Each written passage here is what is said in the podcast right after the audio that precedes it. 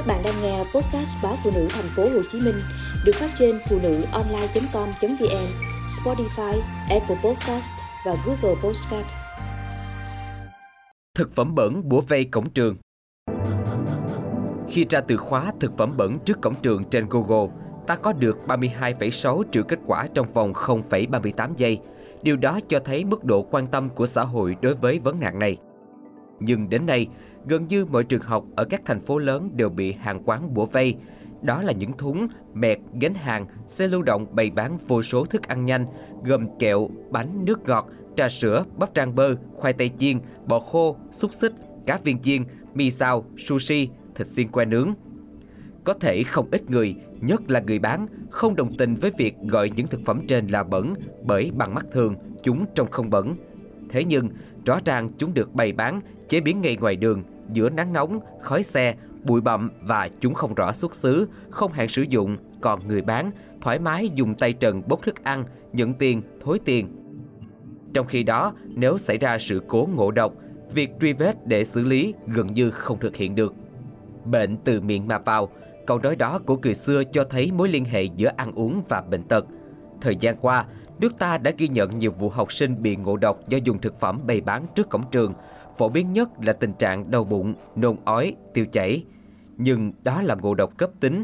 Theo các chuyên gia sức khỏe, đáng lo hơn là tình trạng ngộ độc mãn tính do sử dụng lâu dài các loại thực phẩm tồn dư độc chất, chất hóa học, thuốc trừ sâu, chất tăng trọng.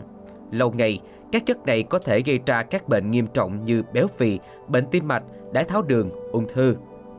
Tháng 5 năm 2022, Tổ chức Y tế Thế giới WHO ban hành tài liệu mới nhất về an toàn thực phẩm, trong đó khẳng định thực phẩm không an toàn chứa vi khuẩn, virus, ký sinh trùng và chất hóa học gây ra hơn 200 loại bệnh.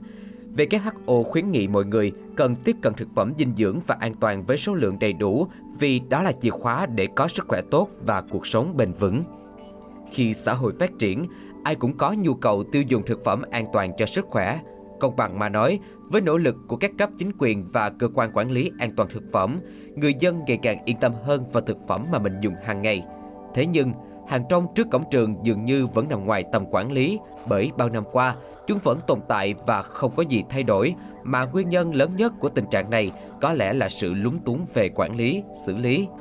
Thực tế, không ít trường đã quan tâm đến vấn nạn hàng trong trước cổng trường bằng các biện pháp như cấm học sinh ăn quà vặt, đóng cổng trường vào giờ ra chơi, không cho học sinh ra ngoài mua hàng trong, nhưng nhà trường không có thẩm quyền dẹp hàng trong bởi nó nằm ngoài khuôn viên trường học.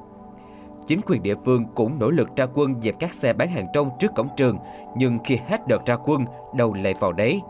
Không thể phủ nhận rằng, việc bán thực phẩm trước cổng trường là sinh kế của nhiều người, song không thể vì lý do này mà để hàng trong cứ bổ vây trường học và nằm ngoài vòng kiểm soát. Vì vậy, cần giải quyết nạn hàng trong trước cổng trường cùng với việc tạo sinh kế cho người bán hàng trong. Con người ngày càng lo sợ ung thư, ấy vậy mà theo WHO, 30 đến 50% loại ung thư có thể phòng tránh được bằng lối sống lành mạnh, trong đó có việc ăn uống tốt. Trẻ em là tương lai của đất nước, không thể để tương lai của đất nước bị lu mờ bởi thực phẩm bẩn, không thể phó mặc số phận của học sinh nhỏ tuổi vào những que kẹo mút, thanh xúc xích hay xiên thịt nướng không an toàn vẫn cứ bán tràn lan. Vì thế, cần phải có sự phối hợp đồng bộ, nhịp nhàng, hiệu quả của các bên liên quan gồm phụ huynh, nhà trường, chính quyền trong việc bảo vệ học sinh trước nạn thực phẩm bẩn để các em có sức khỏe tốt, trở thành trường cột sau này của xã hội.